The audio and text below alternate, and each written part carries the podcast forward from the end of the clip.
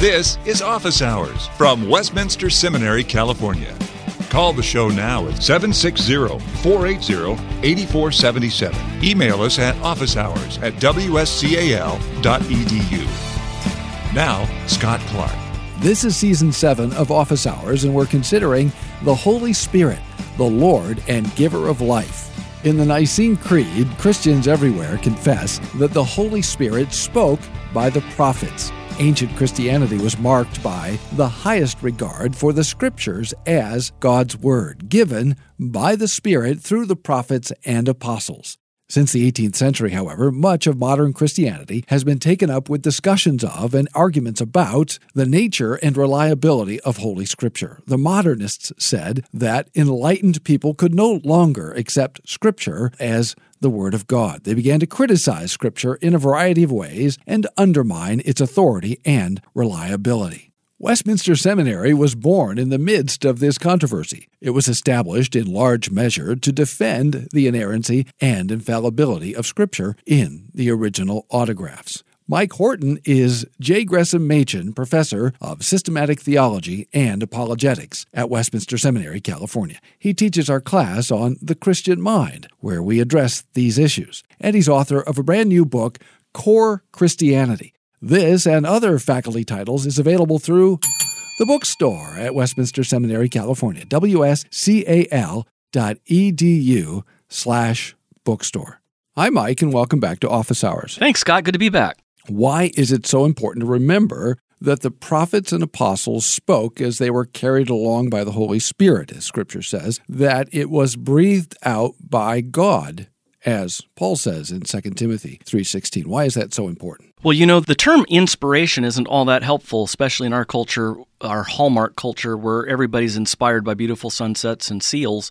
Theopneustos really is God breathed. It's exhaled more than inspired, it's expired, exhaled. That's really important because I think that not only the term inspiration, but the idea that a lot of people have is that really uh, sensitive, spiritual people were able to divine things about the universe that the rest of us kind of miss. And so they were inspired in that sense. And so what we have as the written scriptures bubbled up within the prophets and apostles, these religious geniuses, they emoted on paper. And that's how we get the Bible. I think that's the view that a lot of people just sort of assume. The prophets and apostles themselves were not inspired, they were regular, ordinary people who could make all sorts of mistakes as they went about their business during the day. If they shared their political views with you, they could be wrong. When they spoke from God, for God, either orally or in their written texts, God said that. God said what they said without suspending their human involvement, the Holy Spirit nevertheless was clearly in charge of what was going to be said and how it was going to be said. So it's very important to see that the scriptures come from God, not from human beings. That's the basic point that we're making here. Scripture comes from God. And if it didn't come from God, then it's just the views of a certain group of first century Palestinian Jews, not the record of God concerning God. All right. I'm over here taking notes because you said a lot of different things, uh, important things. And I want to go back and touch on those because you hit all the notes that I was hoping you would hit. First of all, the first distinction you made is between a sort of subjective inspiration, that is, as you were saying, we're inspired by a Hallmark card or something, we're inspired by some experience. So the first thing you want to say is that's not what inspiration means. I think what you were trying to say, or part of what you're trying to say, is that Scripture is expired in a sense, breathed out by God. By God more than breathed in, in a sense. And the second thing is that it's not the person who was inspired, it's the text. And further, not everything an apostle said or thought or wrote down necessarily is necessarily inspired by God. What does it mean then when Paul says breathed out and then scripture also says carried along. They spoke as they were carried along. I'm thinking particularly about your comment earlier about the personality of the authors. How do we relate this being carried along and it being breathed out with the evident fact that we see the actual different personalities of the authors of scripture? Sure. Well, I think that the use of that verb, carried along, is really interesting when you look at all of the different verbs that could have been used, such as put in a trance, suppressed. Basically, their own minds and souls were turned off and their imaginations negated. And the Holy Spirit basically spoke through them the way Muhammad is thought by Muslims to have dictated the Quran directly from God. And sometimes that's described as the mechanical view. Yes, exactly. Of inspiration. Exactly. No, carried along means that they were not making this up. In fact, that's the context. Peter says that no prophecy came from the prophet or apostle himself, but they were carried along. And in that context, he says, We saw him. We were eyewitnesses. We were there when all of this happened. So the Holy Spirit is ensuring that their testimony is true and faithful and accurate. I mean, you know how it is. Sometimes we report stories. We really think that the way we're reporting it is exactly the way it happened, but it's off at points. Well, we have the divine testimony added to the human testimony. It's not just a human testimony. The Spirit is ensuring that what they're testifying to is actually true. They're reporting things exactly the way they happened. That's important for us, for our faith, that we're not just relying on historical testimony, we're relying on divinely inspired historical testimony. You look at Luke, for example, Scott, and you know, how does he uh, begin his first volume? Luke and Acts are part one, part two. Luke says, Dear Theophilus, this Roman patron, we don't know much about him, but he was a significant figure. And he says, I've decided to go around and interview all the people who are living who have recollections of Jesus and his resurrection. And I'm writing this gospel and the book of Acts after interviewing lots of people. So it's basically shoe leather journalistic work. I want to produce, he said, an orderly account for you, most excellent Theophilus. That's very different from Jeremiah, where God comes to Jeremiah and he says, Say this to my people. And the word of the Lord came to me saying, and he basically writes down what was said. So in Scripture, you have, as the writer of the Hebrew says, God spoke to the fathers in many times, in many ways, not all in the same way. Very important for us to realize. To the prophets, sometimes he said, write this down. Yeah, and put a period there. But in much of Revelation, what we have is more taking into account the life, the experience, and the labor of the prophets and the apostles going out and, you know, collecting information. Imagine with Luke, the Holy Spirit was not just there at the desk when Luke is writing this down. The Holy Spirit was there as Luke was going out on his five interviews he had that day to meet with people and to remember properly, correctly, everything that he had heard. So there's a diversity in the ways that God reveals himself. But the point that's really important to take away is that regardless of the degree of human involvement, and this is key, regardless of the degree of human involvement, human fingerprints all over the text, the Holy Spirit was inspiring that text so that it would be without error. You're listening to Office Hours from Westminster Seminary, California. There's a diversity of genres, a variety of genres, a diversity of authors, times, places, even languages, right?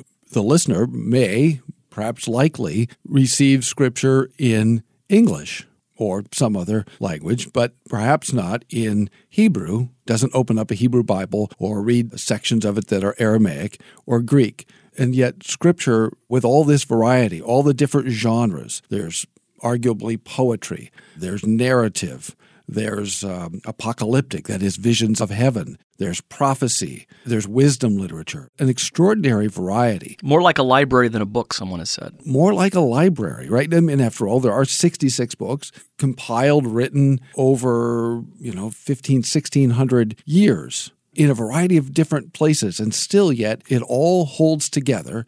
It's unified by an overarching story and held together and given to us through human authors without error by the agency, the work of the Holy Spirit.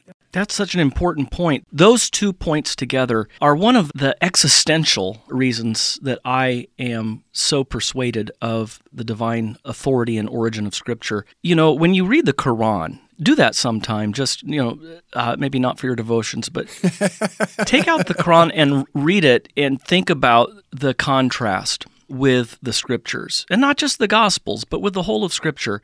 There's no plot, there's no narrative thread connecting the first surah to the last. It reads like a cookbook. You're not kidding. Just as a, a, literary work, it's a very difficult work to read and to make sense of. Yeah. I would say that the reader should start at the end because there's a little bit of narrative there and you get a little sense of context. Yeah. But then, yeah, as you go back and sort of start at the beginning and work through, it is sort of incoherent. In style, it is closer to Proverbs. The closest Yeah. book in the Bible, I think, is Proverbs. And it's got a lot of that just over and Yeah. over and over again, Divinely dictated recipes. given by an angel to a prophet. In some ways, it's like the Book of Mormon, Yeah, right? Also allegedly delivered by an angel to a seer. Yep. And you know, this is the irony of it all. you don't get any sense of Muhammad's personality because that was the whole point to take Muhammad out of it. He was just a vessel. You also don't get any sense of a narrative arc because there's no gospel. There's no promise to be fulfilled. So just in its very nature, and, and you know, you mentioned 1600 years, written over a span of 1600 years.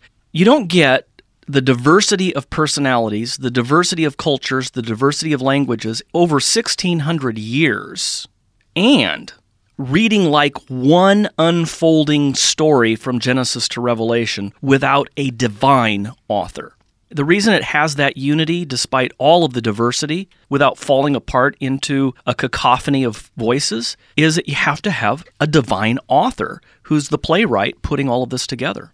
What do we mean then when we talk about the inerrancy and sometimes the infallibility of Scripture? Let's define those two terms and then let's dig into those. The term inerrancy is a rather new term, but the idea goes all the way back to the church fathers. Well, I mean, arguably back to the New Testament itself. Here's where I would start Jesus Christ rose from the dead, and his view of the Bible, therefore, should be ours. Anybody who rises from the dead kind of gets to tell you what the view of Scripture is. If he said he's God, and he rose from the dead, his view of Scripture should take precedence over yours and mine. And who ascended, right? Lazarus was raised from the dead, but Jesus ascended and poured out his Holy Spirit. That's right. And so it's the Spirit of Christ who gave us, through the human authors, Holy Scriptures. That's right. But we only know that because Jesus was raised in history. And because of that, everything that Jesus said about the Old Testament, which of course was all that they had at that time,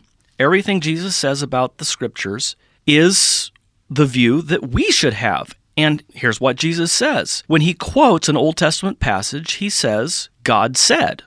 When he said, it is written, he was saying what a first century Jewish rabbi would have meant by that, namely, God said. It is written means this is not the interpretation of a rabbi, this is from God. It is written.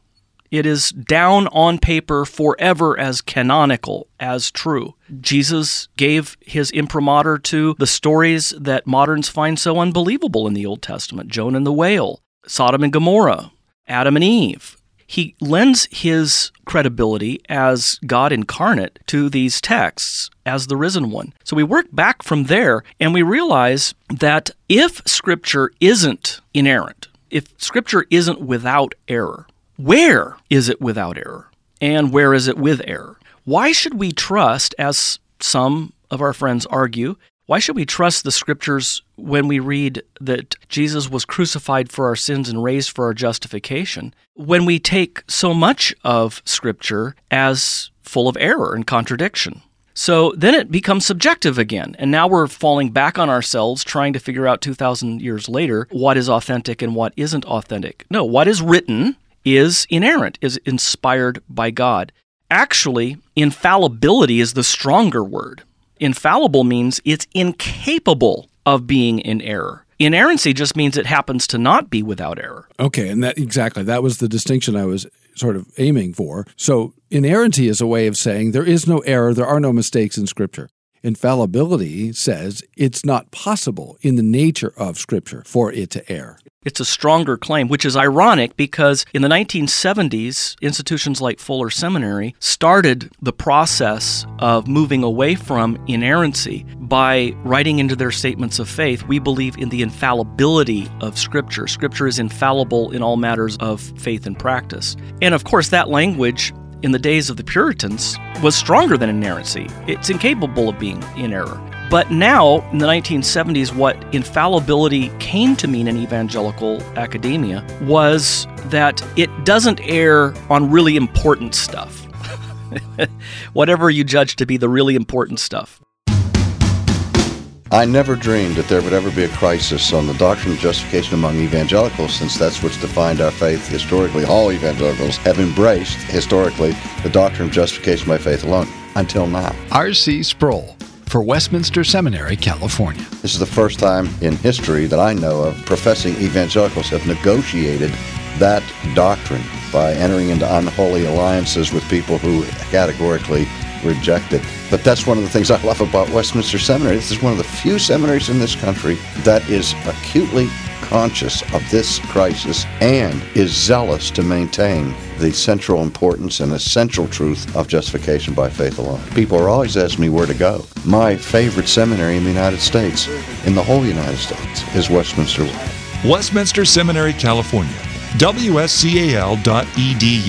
888 480 8474. Westminster Seminary, California. For Christ, His gospel, and His church. So, the historical claims, or what some people might have called scientific claims, anything that didn't seem to some to impinge directly on salvation, those things could be set aside as potentially errant or fallible. But the spiritual claims, the theological claims, or things about salvation or maybe Christian living, those things were regarded to be inerrant and infallible. Is that a fair summary? Of- it is. It is. And the Roman Catholic Church kind of kicked this off with Vatican II, saying that the church and Scripture are infallible. In fact, Vatican II uses the language inerrant for Scripture, but Scripture is inerrant. The church is infallible only in this sense that she can't lead you to hell. She can't lead you so astray that you are missing a doctrine of salvation. Well, that's very different from what Vatican I meant by infallibility. so we've seen this change. Or trend, or, yeah. or much of the medieval church. Yeah, yeah, so we've seen this drift where language doesn't mean what it used to mean, and infallibility has lost its definitional sense and now is something softer than inerrancy. But here we are convinced that Scripture is infallible in the old fashioned sense of the word. Yeah, or inerrant. And therefore inerrant. It's not possible for Scripture to err. And we say that all of Scripture, not just parts of it, but whatever it says, whatever it means to say, whatever it means for us to believe, we receive as the inspired, inerrant, infallible Word of God. And so we don't sit in judgment over Scripture, sorting out, well, this is true and this is maybe not true or this is false. We receive all of it as true. Now, that's not the same thing to say, for example, that every translation is inerrant, right? Some people walk into church and will hear their pastor say that the ending of Mark's gospel, for example, is probably not there.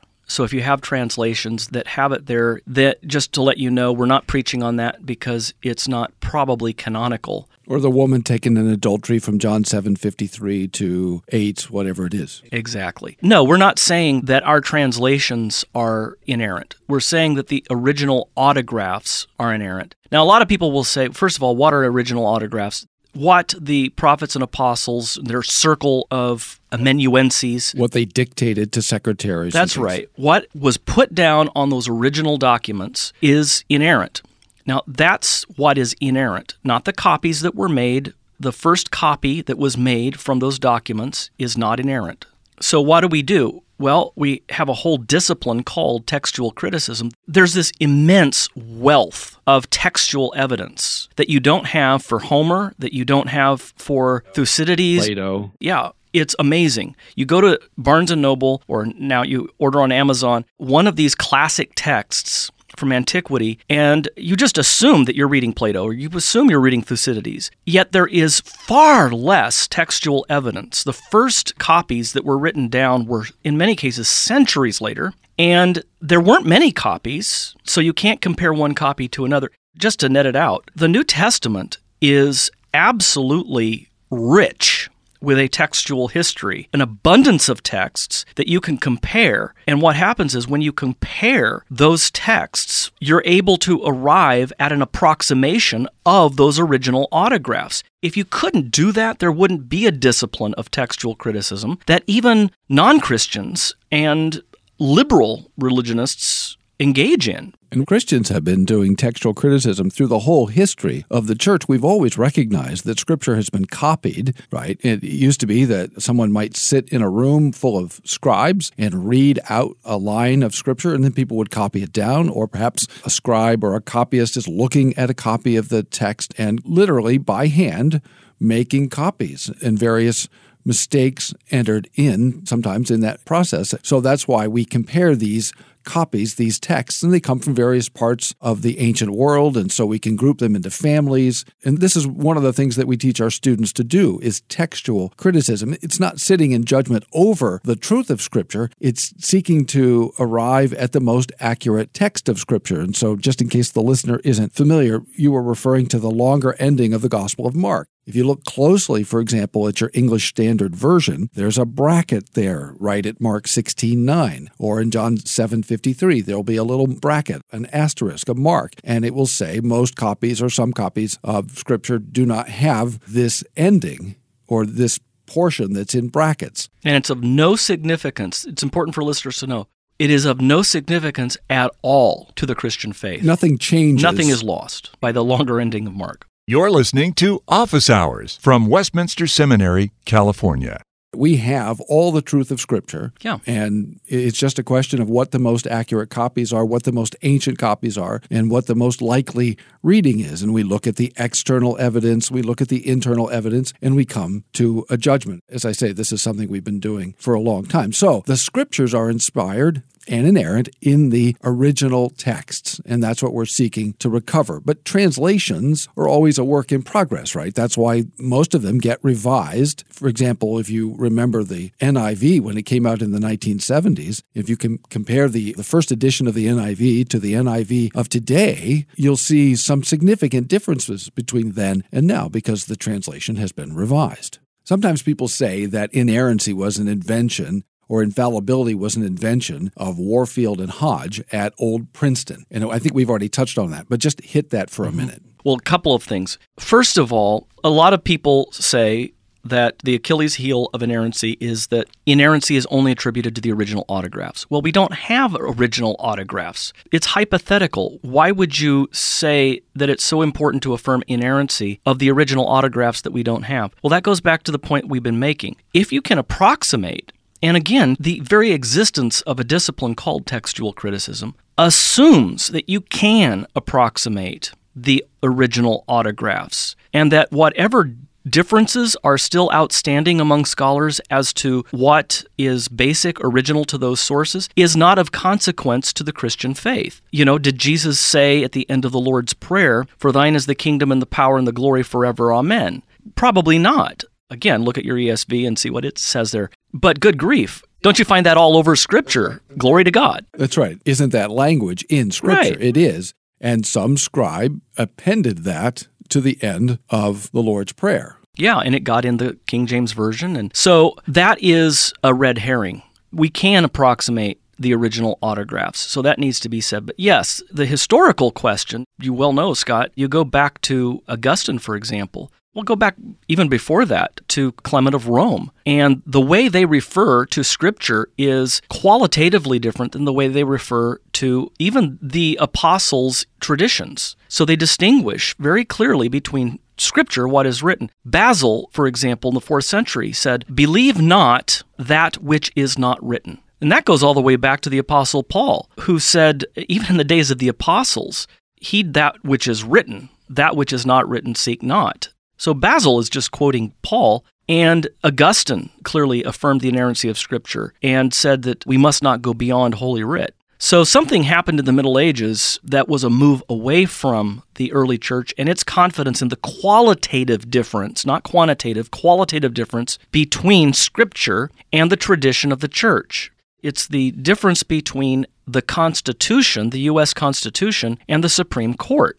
You can have church courts interpreting the scriptures together, but that is subservient to the scriptures themselves. And the early church knew this very well. It's not just Hodge and Warfield's view. So, in our Reformed confessions, we consistently attribute Scripture to the Holy Spirit. And we never do that with the confessions. We yeah. always regard our confessional documents, whether they be the Heidelberg, the Belgic, the Canons of Dort, or the Westminster Standards, those are the result of churchly reflection on the Word of God. Which could be wrong. Which could be wrong. And they're always subject to revision according to the Word. But the Word was given to us by the Holy Spirit. That's right. And the earliest church fathers affirmed this view unanimously. They believed that the scriptures are in a class by themselves and that the scriptures are inerrant because they're God breathed. That's an important point to realize when they are making the argument that scripture is qualitatively different. They're not just saying scripture is qualitatively different, they're telling you why. They say scripture is qualitatively different because the scriptures are God breathed. Everything else that the church says and does is not. It is a reflection of response to interpretation of that which is infallible. So, this is why then we seek to know what the Spirit thinks and what the Spirit would have us to do and what the Spirit would have us to believe. We seek that in Scripture. That's right. Now, we do that with the church. We don't do it by ourselves off in a corner. As Luther said, that would mean every man would go to hell in his own way. So if I come to you and I say, Michael, I've had a word from the Lord, I've had a prophecy from the Spirit, and here's what the Spirit is saying. How would you respond to that if I came to you with that? What did Jesus look like when he came out of the tomb? I wasn't there. I don't know. Then you didn't have a word from the Lord. All right. So even if someone really believes deep in their heart and they're intensely convicted that they received a prophecy from the Lord that they want to share with you, you as a Bible believing Christian who believes the ecumenical faith, you're going to rest not on what someone says they heard from the Lord, but on what is actually in Scripture. That's right. Now, if they want to come to me and tell me that they have been wrestling with the Scriptures and godly wisdom, for example, about getting married, and it really struck them that Paul says not to be unequally yoked, and so they broke off this relationship, the Holy Spirit convinced them that they need to break off this relationship as they were reading the Scriptures, or even as they were just reflecting on the wisdom that God has given them through the Scriptures. God has told them not to continue this relationship. Well, I would say that's a word from the Lord. But it's not a word from the Lord apart from Scripture, it's a word of the Lord through Scripture. Thanks for listening to Office Hours from Westminster Seminary, California. Don't miss an episode. Subscribe now to Office Hours in iTunes. Find all the shows at wscal.edu slash office hours. Copyright Westminster Seminary, California. All rights reserved.